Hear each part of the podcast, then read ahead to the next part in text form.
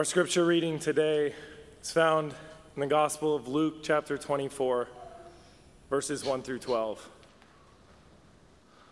On the first day of the week, very early in the morning, the women took the spices they had prepared and went to the tomb. They found the stone rolled away from the tomb, but when they entered, they did not find the body of the Lord Jesus. While they were wondering about this, suddenly two men in clothes that gleamed like lightning stood beside them.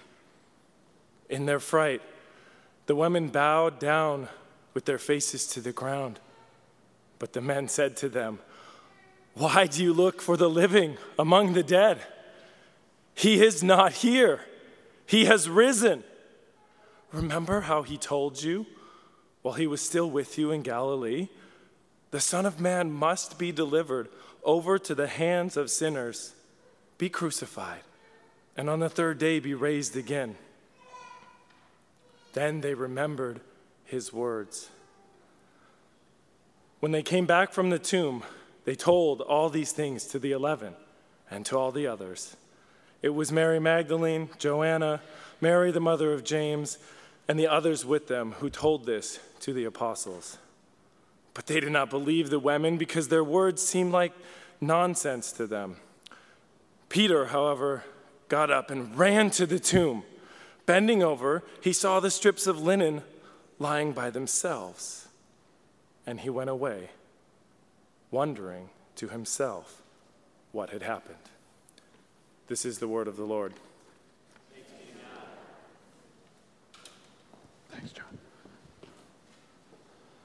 Well, happy Easter. Good to see you this morning. Uh, this was a good news week, by the way, for resurrection. Did you notice that this week? I mean, there were a lot of things going on the news this week uh, that had to do with resurrection. It started last Sunday. What happened last Sunday? Anybody remember? In sports. Golf, the Master. Anybody watch the Masters golf tournament last week? So there was the the uh, the and who won? Tiger Woods, right. I just make sure if you didn't know what happened, because a lot of us don't watch golf all the time. We just watched, I watched the last five minutes of the golf tournament. But they, we watched and we saw Tiger Woods win the Masters. Now, up to this point in time, he's, he's been having some difficulty. And so this week, uh, right after he won, these, these videos, viral videos, started to come out about Tiger Woods. And I found one and I, I thought this is a really good video. I'm about to show it to you. But I also need to let you know it's a fake video. Uh, they took an older video and then they superimposed other videos over it. So, lesson is this don't ever believe everything you see on the internet, whether it's a meme with a quote or whether it's a video, everything is edited. But I think I'm going to show it to you not because it's fake, but because the point rings true. There is some truth to this video. So let's take a look at this uh, video. Can Tiger Woods compete with the Justin Thomases, Jordan Spieths, Dustin Johnsons? No is the short answer. I've been trying to get this question a lot. Do you think he'll return his previous form? No. Do you think he stands a chance of being the Tiger Woods we once knew? No. No, no, no. Here's what's going to happen. He is not ever going to win another tournament. I don't think we'll ever see Tiger Woods win a golf tournament again. He's showing up at these tournaments uh, pretty much knowing that he's he's not going to be there. The short game is gone. His health is gone. The next press release Tiger Woods should release should be I'm retiring. I have considered him now for the last five, six years a former golfer. You're washed. Just give up while you're ahead. Retire with some dignity. Tiger Woods that we all knew, he will never ever be that guy again.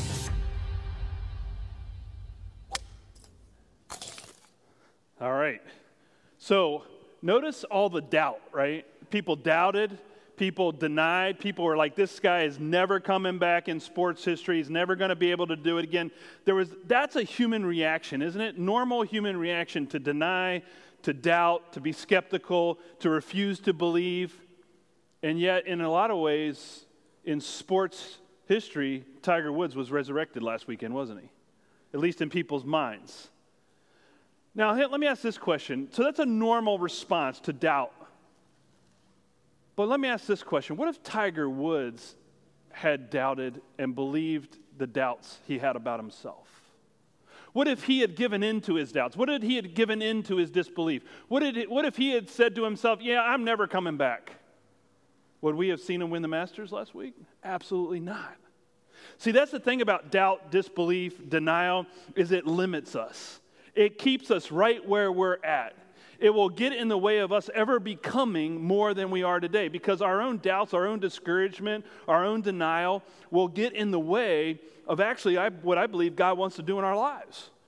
So our doubts, our skepticism, our denial just gets in the way. And it's not that it's bad. That's actually a human reaction, normal human reaction. We see that in the, in the gospel this morning when the women come to the tomb. The women in the Gospel of Luke are always highlighted because they're there at the cross when the disciples are hiding. They're there at the tomb well, uh, when the disciples are hiding. And here the women are the first ones at the tomb that morning to come to the tomb. Now, they had seen death before. They, women in the first century, men in the first century, they see death, they saw death a lot more than we do today. Our debt, when we look at death, we put it off into a hospital, into a nursing home, somewhere. We don't see it. But in the first century, it happened in the streets, it happened in their homes. They knew death firsthand, they knew what death looked like. And those women went to the tomb that morning fully expecting to find a dead body. They went to the tomb and they fully expected to embalm the body of Jesus. They did not expect anything else. You see that in their reaction. Their first response to the empty tomb is what? It's not, it, it's denial, it's shock, it's fear. It's actually, it says wonder in the text, but another way to, to translate is perplexed. They're like a deer in the headlights. Have you ever driven down the road at night and you see a deer just freeze in front of you on the highway? The women are in that state. They do not know what to do, they are frozen in this moment. And so the, the angels that appear, these two men in white that appear, say to them, ask them this question, like, well, isn't it obvious? You know, like, and they say, why do you look for the living among the dead? He's not here, he's risen. Like, didn't you know that? Didn't you know this was going to happen? Did they know? No. They're like, they're still perplexed. They're still in shock. They're still, still in fear. So basically, what the, the, the, they're trying to do for the women is to get them out of their shock and their fear and help them to process what's happening. And so they say this it goes on.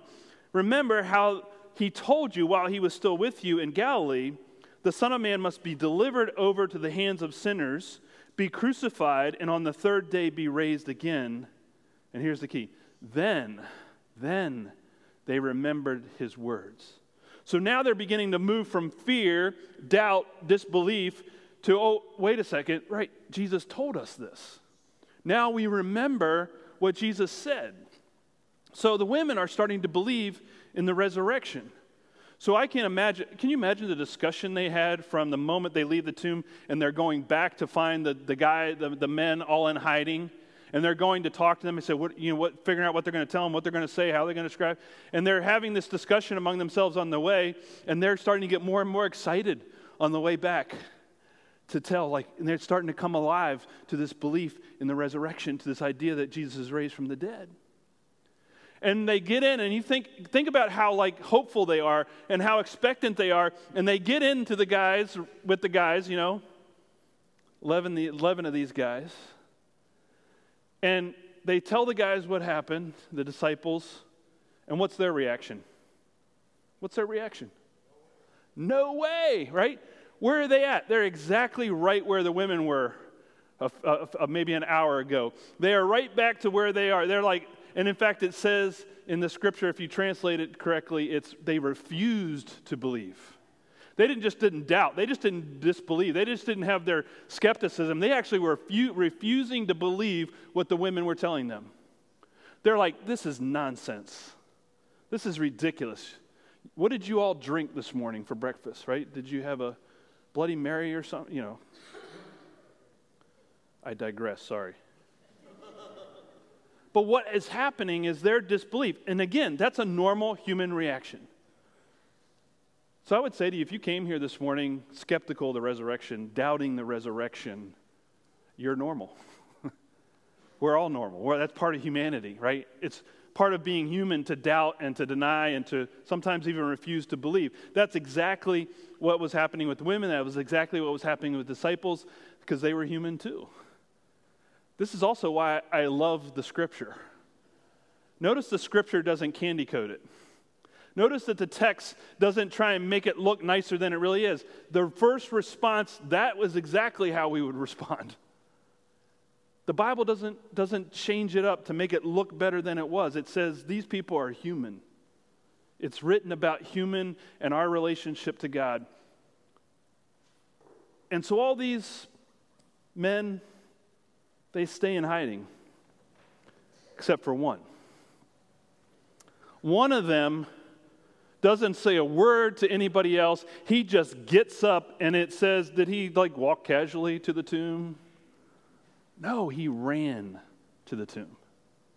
He wanted to see what they were talking about. There was something inside of Peter that woke him up, that kind of stirred within his spirit to make him want to get up and run to the tomb when the other guys were just sitting there in hiding, not wanting to move at all. They were still sitting on the couch watching the Masters tournament. But Peter gets up and he runs because something's going on inside of him. Something stirring in his spirit. What could that be? You know, I was thinking about this like, what, what made Peter get up? And it made me realize that a couple nights before that moment, Peter had had a similar experience of remembering. See, a few nights before, Peter had followed Jesus into the courtyard where Jesus had been arrested. He's taken to the, to the house of the high priest, and, he, and Peter is hanging out in the shadows, waiting to see what's going to happen to Jesus. And people come up to Peter and say, Peter, aren't you one of the disciples? And he's like, No, not me. I, I got nothing to do with the guy. And three times he denies being a follower of Jesus. And he makes these denials of being a follower of Jesus, and then at that moment, the rooster crows. It says this in earlier in the Gospel of Luke. It says, Then Peter remembered, see that? Remembered the word the Lord had spoken to him before the rooster crows today, You will disown me three times. And he went outside and wept bitterly. See, what happened for Peter was that just a few nights ago, Jesus told him something, he forgot about it and then what Jesus told him came true. And then he remembered what Jesus had told him. So when the women come to them and say, Hey, we've had this experience, remember what Jesus told us, Peter's the one that knew that it could possibly be true. Whereas all the others were doubting and refusing to believe, Peter, because of his experience of denial, of Jesus, his experience of remembering that the words of Jesus had come true in his own life, he now is motivated to run to the tomb to see if it could be true that Jesus is resurrected. See, the possibility of belief actually existed in Peter because of his denial, because what Jesus said came true. And the women knew it, and Peter knew it. And I would say to you, as we talk today about resurrection, we remember the words of Christ. We remember when we read the scripture. But the fact of the resurrected life is this to live a resurrected life today is to awaken to the real possibility that Jesus is alive. See, it's to move from a place of denial and doubt and disbelief and skepticism and open and awaken, like Peter, to the possibility that the resurrection happened. That's what it means to live the resurrected life to not only, and we've come today to, res, to, to, to celebrate that resurrection. You know, as I've already said, the normal state for us as humanity is doubt. But resurrection calls us to faith, to belief, to hope, to the possibility. And so you, you, you and I have a choice every day. We can live in faith or doubt. We can live in belief or unbelief. We can live in wonder or we can live in denial. Those are the two places we can live. But like Tiger Woods, if he had stayed in that place, I'm sure he had moments of doubt and disbelief in himself. But had he stayed there, it would have kept him from becoming later. And I say the same thing for us. It keeps us, our, our doubts, our disbelief, our denials keep us from the possibility that he is not here, he is risen. It gets in the way, it limits. And I don't think God wants us to live that way, limited, in denial. I think also the resurrected life is not only awakened to the to hope in the possibility of resurrection, but it's actually to become, with that belief, then we become the people of God. We're no longer limited. That God had put in us this image of God. You and I are created in the image of God, and God wants to bring that out in us. But for that to happen, we have to stop doubting, we have to stop the skepticism, we have to stop the denial, and we have to believe. that God wants to bring out the best in us, that God wants us to live a resurrected life ourselves to become the people of God that God calls us to be. So, what else happened in the news cycle this week? Notre Dame, right? There was a fire in Notre Dame, which is a well known historic cathedral in France.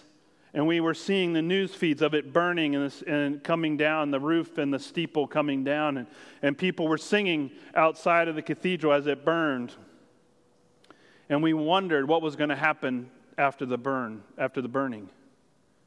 And it was the next day after that that uh, we got some images from the rubble, images from the burnt out church. And one of my favorite images in the news feed the next day was this image uh, inside the Notre Dame of the cross still there standing in the light.